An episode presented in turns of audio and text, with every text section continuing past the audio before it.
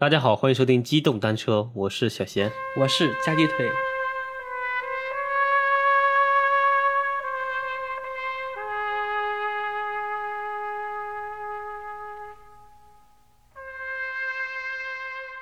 这个我们还是接着上期的话题啊，因为上期我们也提到了，就是这期要把那个唐山黑社会进行到底。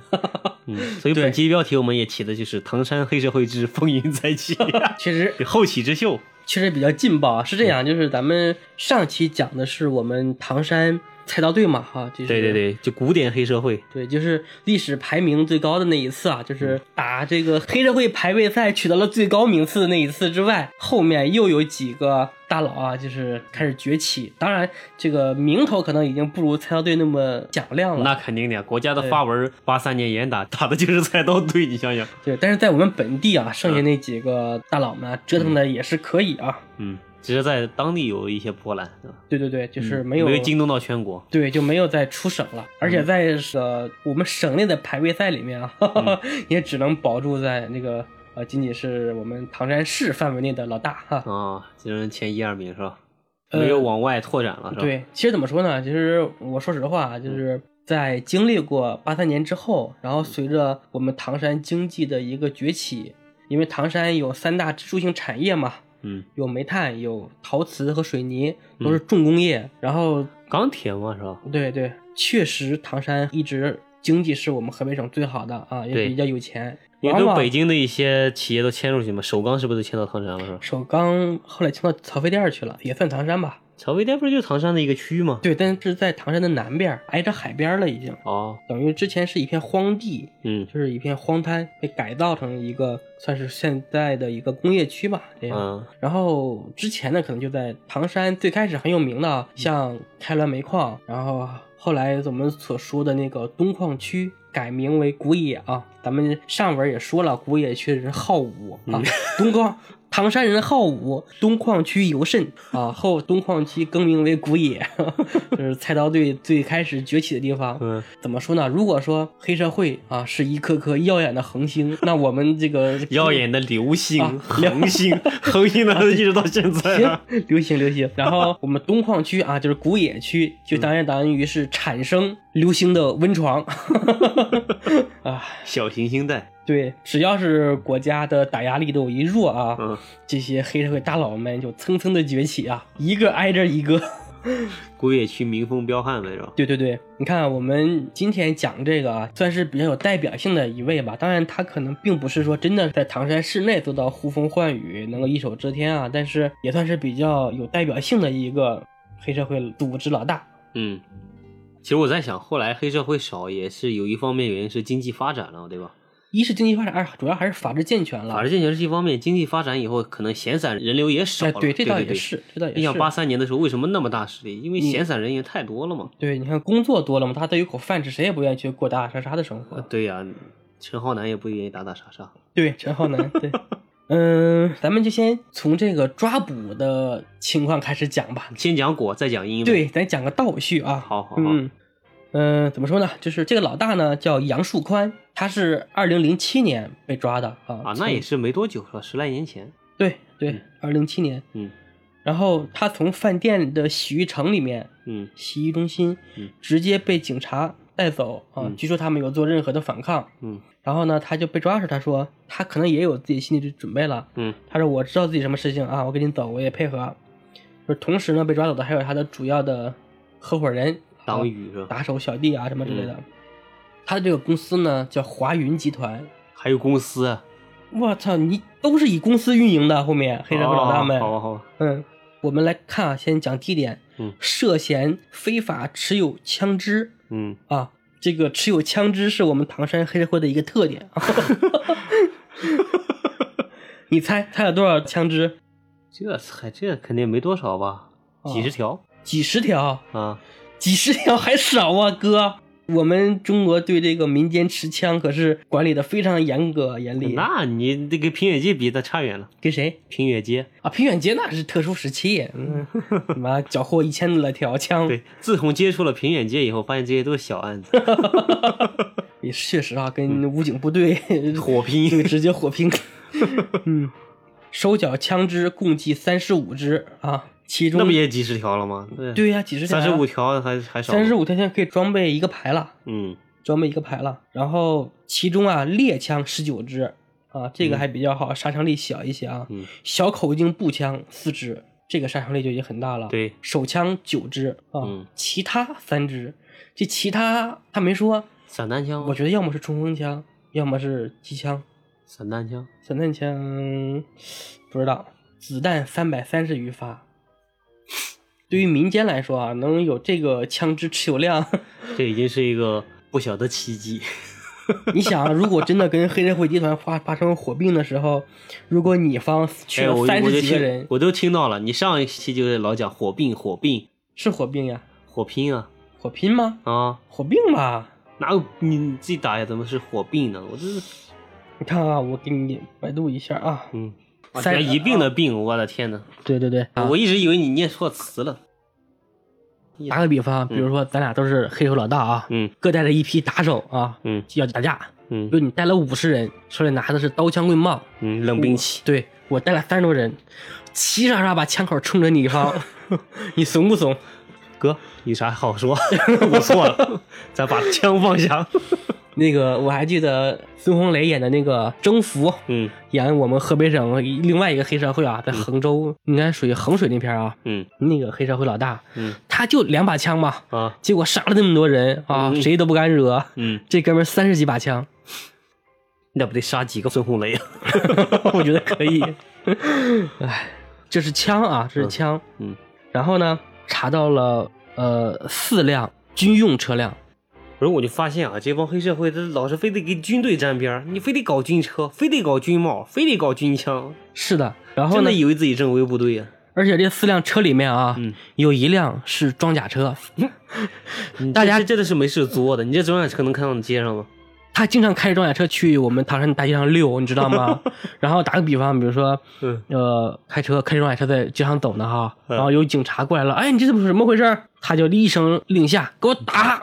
这几个警察就会被打得遍体鳞伤。嗯然后呢，有警察经常就被打到住院嘛。嗯有一次呢，有两个警察就把他给惹了嘛。嗯他最后是带着人冲进了派出所，嗯去进了警察局，嗯把这个警察给打了。这么嚣张然后警察局长还出来给他道歉，啊哥，你抽根烟消消气。据说啊，据说这不跟平野街的一些黑社会一样的吗？对对大毒枭的差不多了。是的。然后呢，还有两辆南京依维柯汽车生产的这种对车是吧对对军车，嗯，还有就类似于那种武警的那种依维柯是吧？对，还有一辆其他的。大家如果感兴趣，可以去网上去搜一搜啊，嗯就是唐山开装甲车的那个黑社会老大，嗯，就能搜到了。唐山装甲车关键词啊。对，唐山黑社会老大装甲车，然后还有其他的一些豪车，嗯，据说是有七十多辆。还是还是干这个行当挣钱啊。对，然后这些车里面的车牌号啊，嗯有 GB 九九九九九，就是我们唐山是 GB 开头的车牌，然后 GB 九九九九八啊，还有 GB 八八八八九，反正都是好牌儿。对，分别是挂在了劳斯莱斯和两辆法拉利上。有钱。对，就是之前啊，我记得就有一次网易就评价北方的呃城市的汽车嘛，嗯我们唐山的豪车占有量是最多的。嗯据说就这哥们儿杨树宽，他做了很大的贡献。就这哥们儿，嗯，这不你刚才说了吗？七十多辆吗？对，就通过这个车啊，通过枪啊，还有军车 这几点、嗯来看，还是挺震撼的哈。对就是一般人说起来，呃，我们就是我，因为我我老家的嘛，嗯也有一些朋友就是古冶区的，嗯他们有人还跟我聊啊，说这哥们儿在金三角嗯养着一个两百多人的部队，嗯就说特别喜欢战斗的这种怎么说战斗的，军迷呗，算是吧，就是类似于军迷呗，就是很有这种战争思维，就是一直想着我，这个像当个小军阀似的那种是吧？对对对，是有可能啊，嗯反正贼喜欢枪，贼喜欢车，我看还是黑社会挣钱，他肯定做了一些就是违法的一些灰色收入才能挣这么多，对吧？你要在金三角有部队，那就咱就不说真假，但凡嗯就说他那个在金三角涉及到金三角，嗯，那肯定就贩卖毒品嘛，对，这样才能才能敛财。对。他贩没贩毒没说，但是他是在那边养的部队，但我估计有点扯这个啊。就是类似于都市传说了。我就其实说说实话，嗯，养军队那得花多少钱呀？对你两百人的部队，你想想，这人吃马喂，我你还得买装备补给呀，我去还有占地盘，还得跟别人火并。哎，咱们要不要讲一期那个金三角的事情啊？前段时间的那个湄公河大案，对吧？诺康那跟那个平野街也类似吧，比平远街精彩多了，火爆更多是吧？那太火爆了。可以，后面找时间吧，安排一起。行行行，我回头把那个金三角的这些风云大佬们的经历啊，这个从抗战后期啊，期从解放后期啊开始嗯啊，可精彩可精彩了！我每次看完我都为之一振啊，身材。行，下面继续讲啊。嗯然后查到啊他有枪有车，嗯然后呢查到了公司的资产，嗯，公司资产你猜是多少？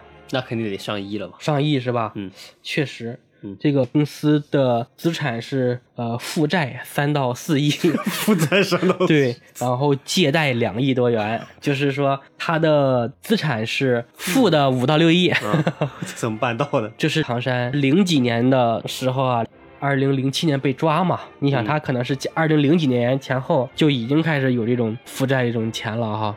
那你说这个他借贷是从哪儿搞出来？银行也敢给他放贷？这就是这个哥们儿的牛逼之处了啊！下面我们就讲他的呃发家史发家史，对他的正式开始他的那个怎么从无名小卒到一个也不能算富甲一方吧，就是黑甲一方的一个人。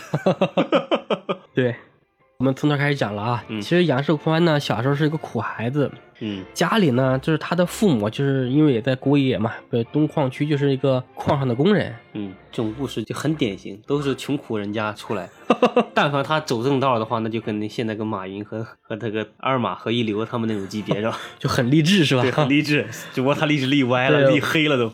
对，我跟你讲啊，就是嗯杨树宽的爸爸啊，他的父亲就是开滦煤矿一名普通的下岗工啊，下井工人啊，嗯下井工人。其实呢，在我们唐山这种呃井下矿工是很多啊，嗯就是我爸呢也是一个井下矿工，下井的工人，嗯。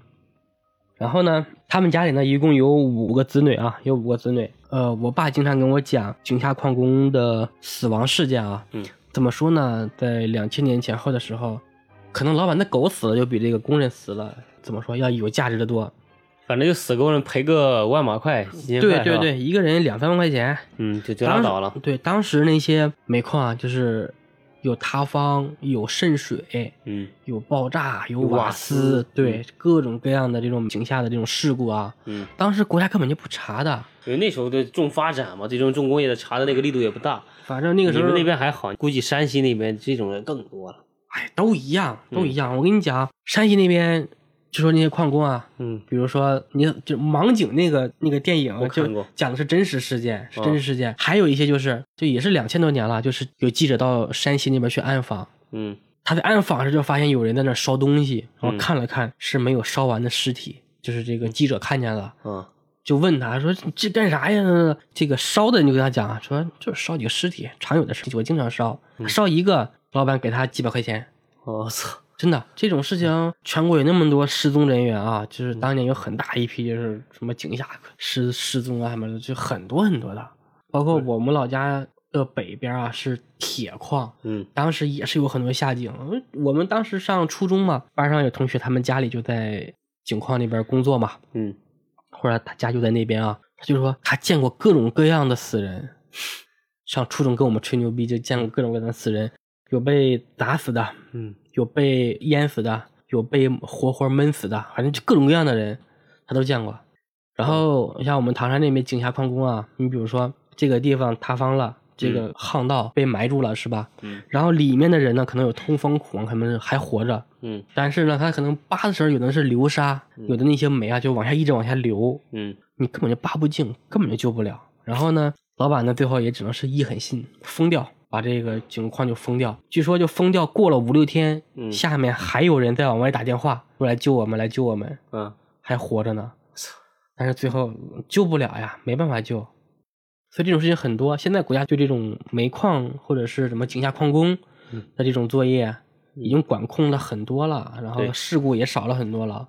我一个小学同学，嗯呃，因为初中也没毕业就不上学了嘛，嗯各种打零工啊。后来呢，跟着他家里的一个亲戚去井下，当矿工。对，去下井。嗯他说下井的第一天嗯是让他扛木头，嗯嗯，我那同学呢身材也比较矮小啊，虽然是个男人的，啊，可能也就一米六多吧，也不到一米七的个子，然后多一点对，然后也比较瘦，嗯，可能也就一百斤出头，一百一十斤这样。反正又小又弱那种的。对，他就说啊他一下井一看那个木头啊，嗯，他可能一百斤出头，他说那个木头是他腰围的二倍，比他还高很多，嗯他根本就扛不动。嗯他就说那个木头，他要扛上，他肯定得趴那儿。然后呢，他就在那儿转的时候啊，嗯也挺巧碰见我爸了。嗯都是一个村的嘛，而且经常一起玩嘛，都是我们一个同学。我爸说：“你来这儿干啥呀？赶紧回家，嗯吃什么饭也比吃这种饭强。嗯”就被我爸给赶回去了。嗯他是跟他表弟一起去的，你知道吗？嗯，过了不久，他表弟就被砸死了，就在矿里面。好吧。所以后来呢，就是每次到我们老家的时候啊，就是他们家人见到我父母都很客气，啊，嗯等于算是救了孩子一命。所以呢，这个井下矿工太危险，太辛苦了。你说这个事儿，就是我想到了那个之前我爸嘛，嗯嗯就在我们当地那个，应该很早以前啊，反正他没结婚前，也是好像下井做井下工去人，矿工是吧？，对，做了有一阵儿嘛，好像出工伤了，哦哦，就差点没了那种。反正就听说那时候很严重嘛哎。我爸说，嗯，能活着退休，那真的是 很不易，很不易的。，对对对，啊，我爸也是因为就是腿被摔了，嗯掉到 坑里面去，嗯，这个说起来都是心酸的泪啊。对。反正我爸那个好像就听说是被就是很大那种煤块给砸了还是怎么地的，反正就是在那个煤矿医院住了好久好久好久。哎呀，很危险、啊，慢慢的恢复井下矿工还有各种尘肺啊什么类的。对，但是呢，这个煤矿工人相对于来说收入比别的行业还要多，那肯定的，拿对呀、命换钱基本所上是。以你养家糊口啊什么之类的还要去干。哎，嗯这个就说来就比较心酸了。我们还是聊啊，对对对，这就是岔开这个话题了。大家也设身处地的从这个杨树宽的角度啊，这个想一下他为什么走上黑道啊？对。体验了人生的疾苦。对他爸爸就是井下矿工嘛，但是他爸爸说家里再穷也不想让这几个孩子做井下矿工。嗯，太危险不想让他吃这个饭。是的，是的。嗯然后他爸呢，也就是腿也被砸残疾了，嗯被砸残疾了。嗯后来呢，他们就，啊，对了，就是在七六年大地震的时候，嗯杨树宽的母亲嗯，和最小的女儿就在地震中没了，去世了。杨树宽他母亲和他那个妹妹吧。他的妹妹，对对对，嗯就没了啊。嗯然后呢，七岁的杨树宽这时候就成了家里最小的孩子。你想啊，一九七六年大地震嘛，他当时是七岁，那他应该是六九年。六九年生人。嗯他就和姐姐哥哥们啊，就是一起过活啊。嗯然后家里呢还剩四个孩子，啊，那他相当于他是排行老四是吧？对。然后他爸爸的腿还是残疾，嗯，然后呢家里还四个孩子，你想这种生活啊，那简直没法过。对呀、但是呢，他爸爸凭着自己祖传的这种清真肉饼的手艺，清真肉饼 对清真羊肉饼的手艺啊，那就相当于他是回民。这个就不一定了。反正说是清真肉饼，你看这个卖清真的，他不可能是汉民啊，对吧？难说难说，你汉民，你卖清真的食品谁吃啊？哎，也不一定，啊，行吧，继续。也可能吧。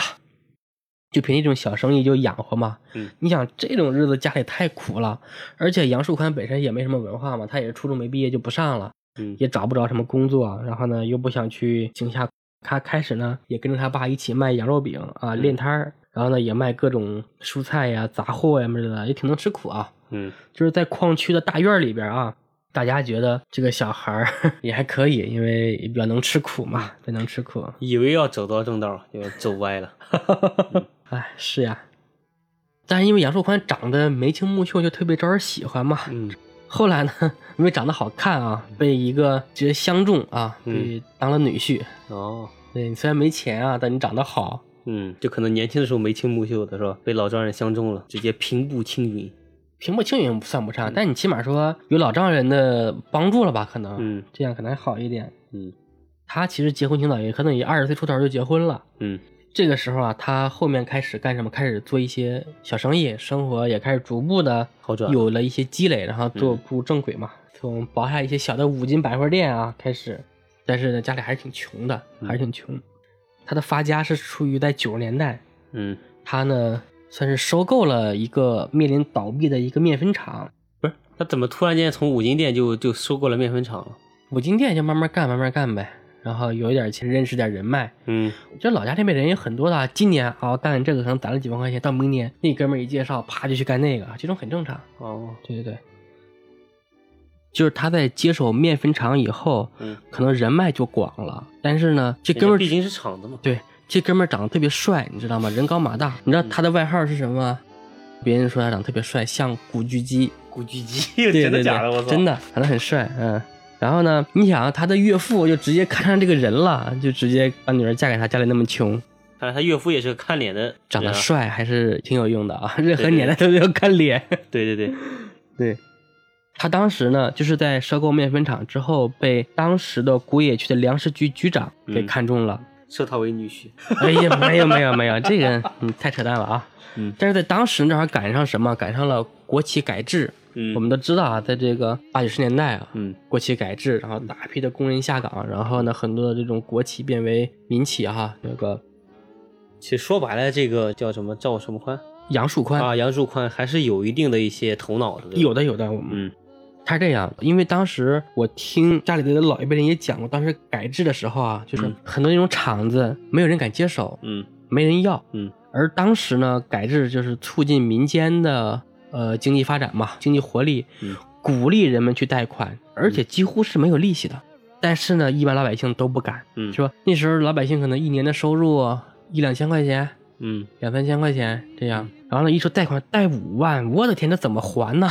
谁还得起呀、就没人敢去。嗯然后杨树宽呢，可能就胆子比较大，嗯，我来，我来贷款那。时候贷五万其实很多了对，杨树宽一贷就不是五万了，啊！那就是百万起步了。我操，因为他当时是接手了国家改制的好多个厂子，嗯就是其中有一个就是我们唐山的第四服装厂，哦，对，他就接手了很多这种厂子嘛。当时服装厂里面有几百名工人啊，就是强烈的抗议抗议，嗯对政府呢也不敢拿这些人怎么样。你想，万一发生群体事件啊，这种对，事情也挺怎么说，也挺严重的啊。上面就就会怪罪下来嘛。嗯对，然后当时呢，杨树宽说：“我来接。”嗯而且当时政府后面也说了，说杨树宽就因为接了这样的烂摊子嘛，嗯，感觉他有能力。对，然后也帮了政府忙嘛，然后后面政府也就是也有点扶持他，嗯对吧？比如他想贷款，那就给他贷，这样。嗯，万万没想到啊，浓眉大眼的杨树宽也走上了邪道儿，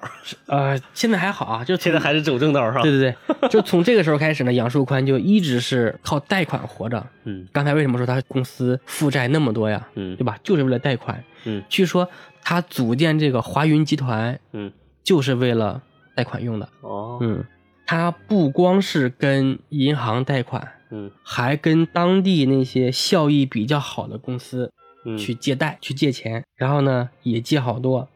因为毕竟想他是个这么大的厂子，对吧？对还是个集团，应该是感觉资金能周转的开的吧？是的，其实他很大一部分业务就是靠贷款来维系。其实我们现在想一想，就你现在看看这些大的公司，全是靠贷款活着的，对，对吧？而且据说，就银行里面就留有的证据就显示啊，这个杨树宽一天之内就有好几次上百万元的借贷记录。现在你一天去银行，你能一天贷好几百万出来吗？我要能带出这么大的钱，我就不在这儿给你这叨逼叨了，那你就去哪儿叨逼叨？我就去，我就不叨逼叨，我就花花花。那早晚你要跟杨树宽一样。对对对对，然后别人也就纳闷啊，说你们带了这么多钱，又收购那么多企业，那你们钱都去哪儿了呢？嗯对吧？然后就说到我们刚才那一幕了啊，嗯高层都是开豪车。嗯杨树宽的公司曾经下了一个命令啊，就是说我的这个公司丰田以下的车不许进。在两在两千年前后啊，嗯丰田以下的车不许进。嗯，光他老婆一个人名下的车就有二十二辆，都是豪车。全把钱都对，花了。他的那个劳斯莱斯花了七百多万。当时七百多万。对，你想这钱，嗯反正怎么说，杨树宽这个本人啊，他成名之后有钱之后，对自己周围的人还是挺好的。别人对他印象就是说这个人哎不错，有钱，嗯呃，出手也比较大方，而且呢还做了很多慈善，就是比如说支援一些贫困的大学生资助，然后呃捐款嗯，做慈善，对这些残疾人也有帮助啊什么之类的。这都是表面现象，为了隐藏他那个犯罪事实，你知道吗？对，嗯然后他手下呢最知名的一家企业啊，就是跟他从小那个手艺相关了，是一家清真食品。那他可能真的是一个穆斯林。有可能，有可能。对，然后他这个企业呢，而且是古野区唯一的一家生产清真食品的企业。哦，嗯，当时做的其实还挺大的，它里面的光生产线就投了九千多万。九千多万。对，这个厂子还算是我们河北省知名企业呢。哦而且呢，它还做出口，就是把这些食品出口到一些伊斯兰国家。哦哦，从这个角度来说，他是很厉害的。嗯，而且当时很多政府领导啊过来视察的时候，还都还还接见他？对，都要去他的公司去看看，跟他会面啊什么之类的。哦，那这哥们儿是走上这个邪恶的道路的，我操。呃，怎么说呢？反正从有钱之后呢，嗯，人可能多少会有一些变化吧，对对吧？那这变化有点太大了吧？他本来是个算是励志的企业家，这些都变成黑道了的对，他在生活上呢是迷恋两种，东西。呃，对，两种东西。嗯，你想一下是什么呢？你不刚才说那个军队吗？啊，不不？不不不不不，生活上，生活上对女色，其中一条是吧？，yes，对了，嗯这是其中一条。嗯，另外一条呢就是吸毒，男色。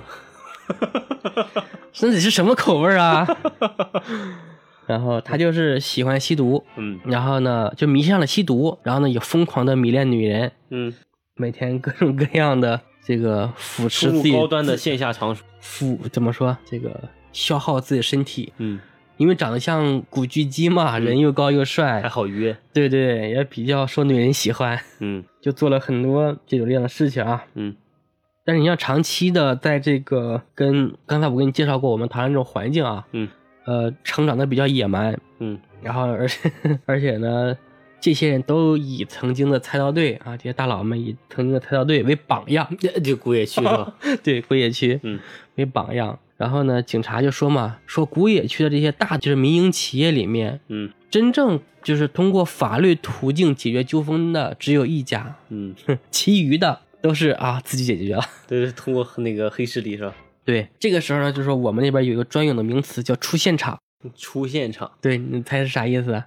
不知道这个意思就类似于什么去站队啊，站队对，就是两个大佬之间发生对峙，就拼人多嘛，啊看谁人多，然后呢可能就比如说就雇你，比如你是个出租车司机啊，小贤你这一天出租车司机，比如你挣二百，嗯然后跟我去出现场，给你六百，哦，你去不去？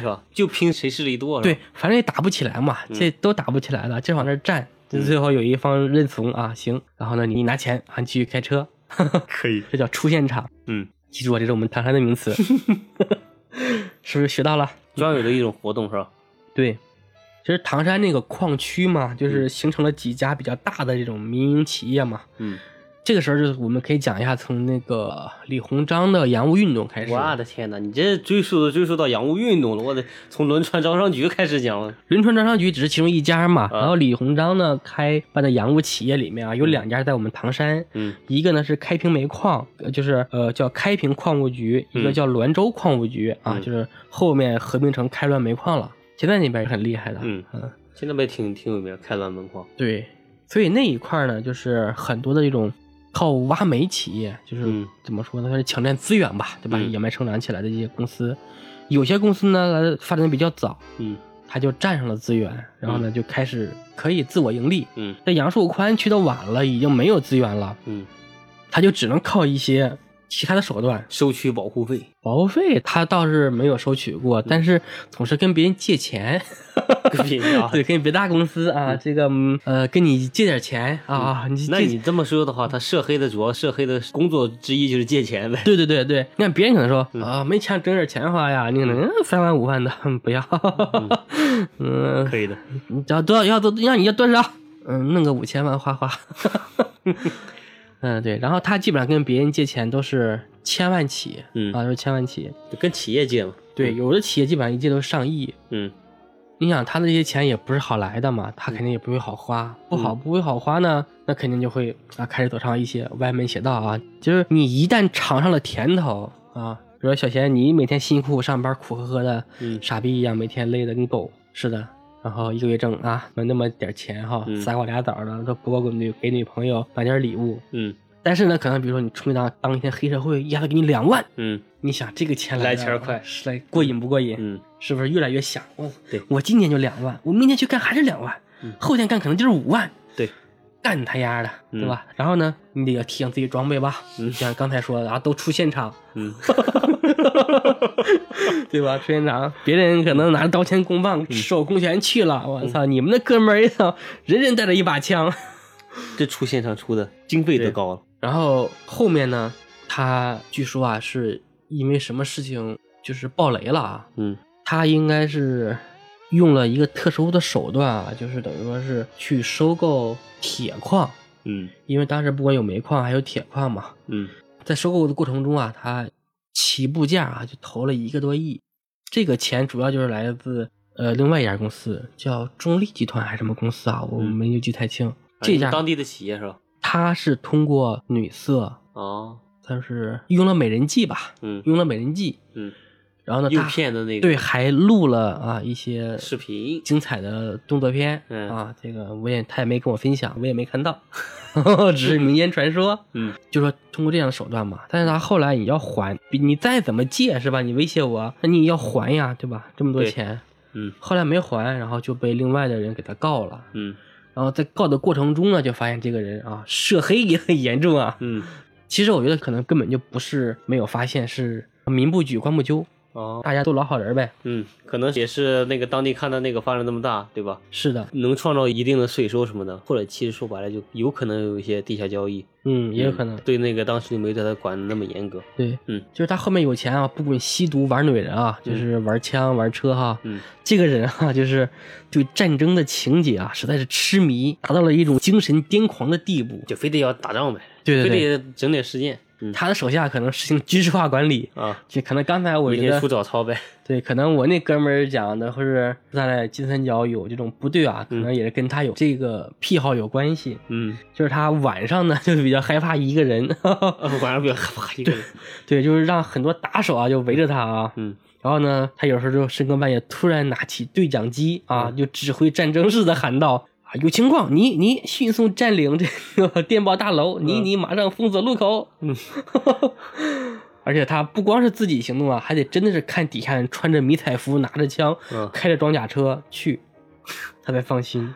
真的有点神经病了。是呀，嗯而且啊，他怎么说？这个人到后面就极其嚣张啊。嗯，我们就是比如说他在霸占别人的，比如说老婆呀，然后对吧？他霸占别人老婆。对，然后低价好呢，家伙，低价收购别人的煤矿，就是有一个矿，据说是在我们那边的是迁安还是迁西啊？那边铁矿更多。嗯那个矿据说值多少钱？据说值可能是值两千多万，好像是。他嗯最后只花了七百万，就强迫那个老板把这个矿让给他了。嗯，老板不让的话，他就去人家窗外面放枪，晚上，哦，哇，谁不害怕？是不是？嗯这些就不讲了啊。嗯，我们讲一讲他对警察的一些非法的出手。就对国家公职人员的一些暴力行为是吧？对，你讲他手下不是有很多车吗？嗯，其中不是有装甲车吗？对，他拥有四辆装甲车，但是这个可能是传说，可能其实就一辆，然后另外三辆呢是军车，嗯他就经常开着这个这些军车招摇过市。嗯然后呢，就说穿他开着个装甲车到大街上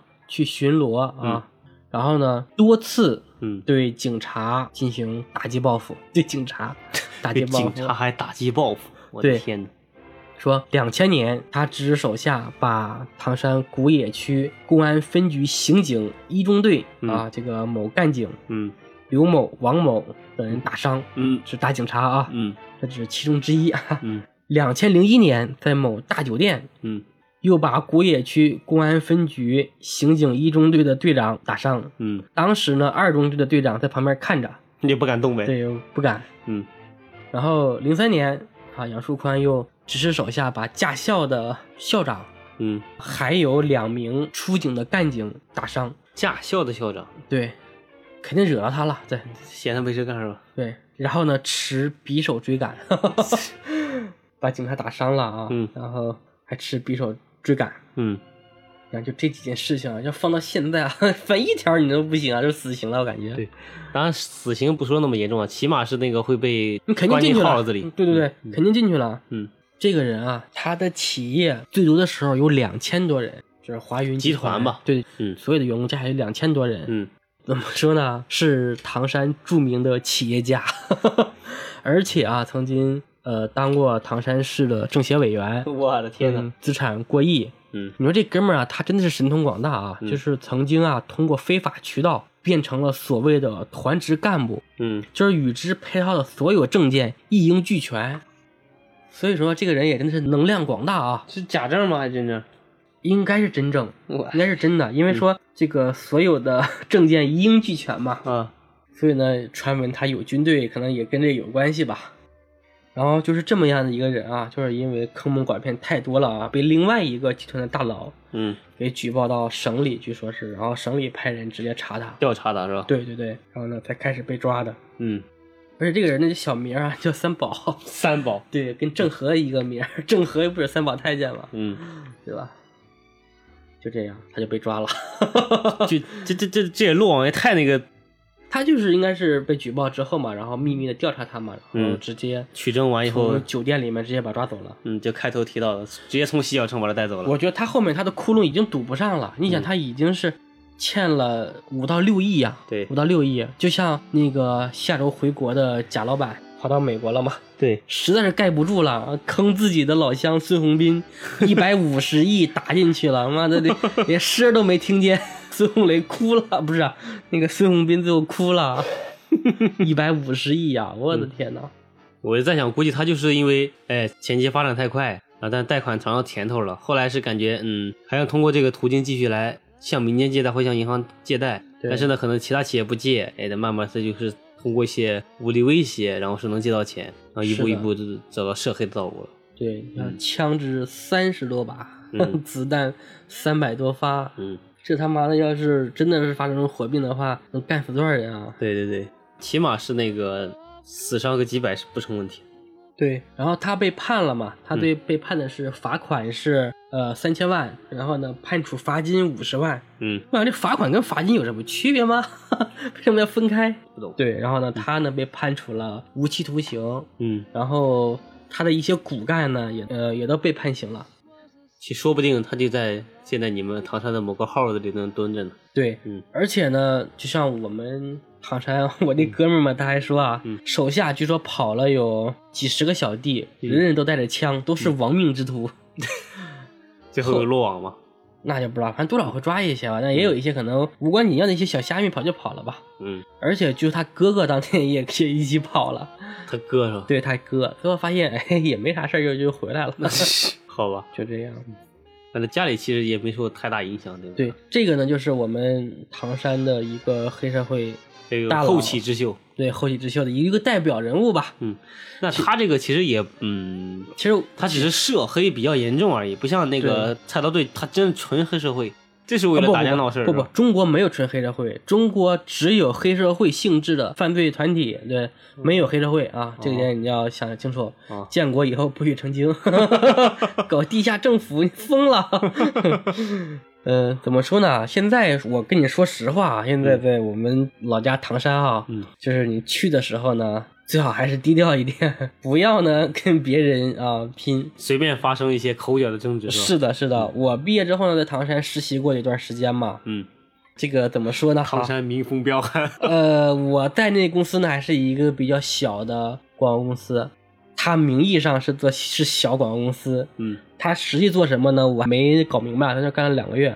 嗯有一次呢，呃，他带着手下啊，嗯不用带，带着我的同事啊，啊我没去，手下，带着我的同事，你也是他的手下。对我也是，我也是，带着我的同事去了另外一家公司，嗯直接把那个那家公司的电脑全给搬过来了，嗯就直接把电脑抢过来了。嗯，直接搬走是吧？对，据说好像是说那个公司欠了点钱。啊你看啊，我当时毕业已经是一零年了，哦已经一一零年前后了。嗯当时他所崇拜的啊，就听他的口语里面都是唐山的这个大哥、那个大哥。明天我要跟哪个大哥吃饭，那个大哥的英雄事迹啊，人家啊晚上干嘛干嘛干嘛，还是做这样的一种崇拜，你知道吗？还是一些江湖上？对，还是很江湖的。你现在去的话啊，两千年了嘛，其实也没有改变多少。反正怎么说呢，我劝外地的朋友们啊，如果真的去唐山玩啊，就是大家最好还是呃，就是玩自己就行了，不要随便的跟本地人产生冲突。嗯 嗯，而且唐山的那些铁矿啊、煤矿呀，嗯，这些文化程度不高，的区域，对，嗯而且呢，赚钱还很多的企业，嗯还是有很多隐藏的老大的，这是真的。哦对，虽然我是本地人啊，但是我不敢去里面。当然，我就是长得比我这种面相的人啊，去那一看也就老实，嗯，别人呢也不会怎么理我啊。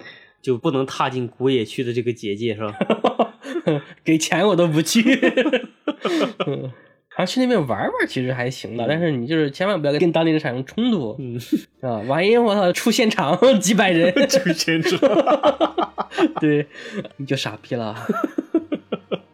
行吧，那那个我们这个唐山黑社会也就上下两集全部到此结束。呃，也不能说结束吧，反正就是从八十年代啊，算是一个比较古典的一个一个黑社会啊 黑社会到现在比较嗯，现代黑社会。呃比较现代化的一个黑社会啊，以公司的方式来运营啊，嗯。但是运营几十条枪这种，行吧，那我们就估计再过个一年半的，是不是会讲个风云之再再起？也有可能。等我哪天回老家，我再打听打听。唐山黑社会之风云又起。对，然后大家如果喜欢这样的节目啊，也可以给我们发评论、点点赞啊。对对对到时候我们可能再去多搜集搜集，比如说东北的嗯黑社会啊，嗯，南方的黑社会啊，咱们都讲一讲啊。行，那我们这个唐山黑社会就今天就讲到这里，好吧？嗯，希望大家喜欢这个故事。对，好的，那行，那我们就节目结束。好好好，再见啦，嗯，拜拜。拜拜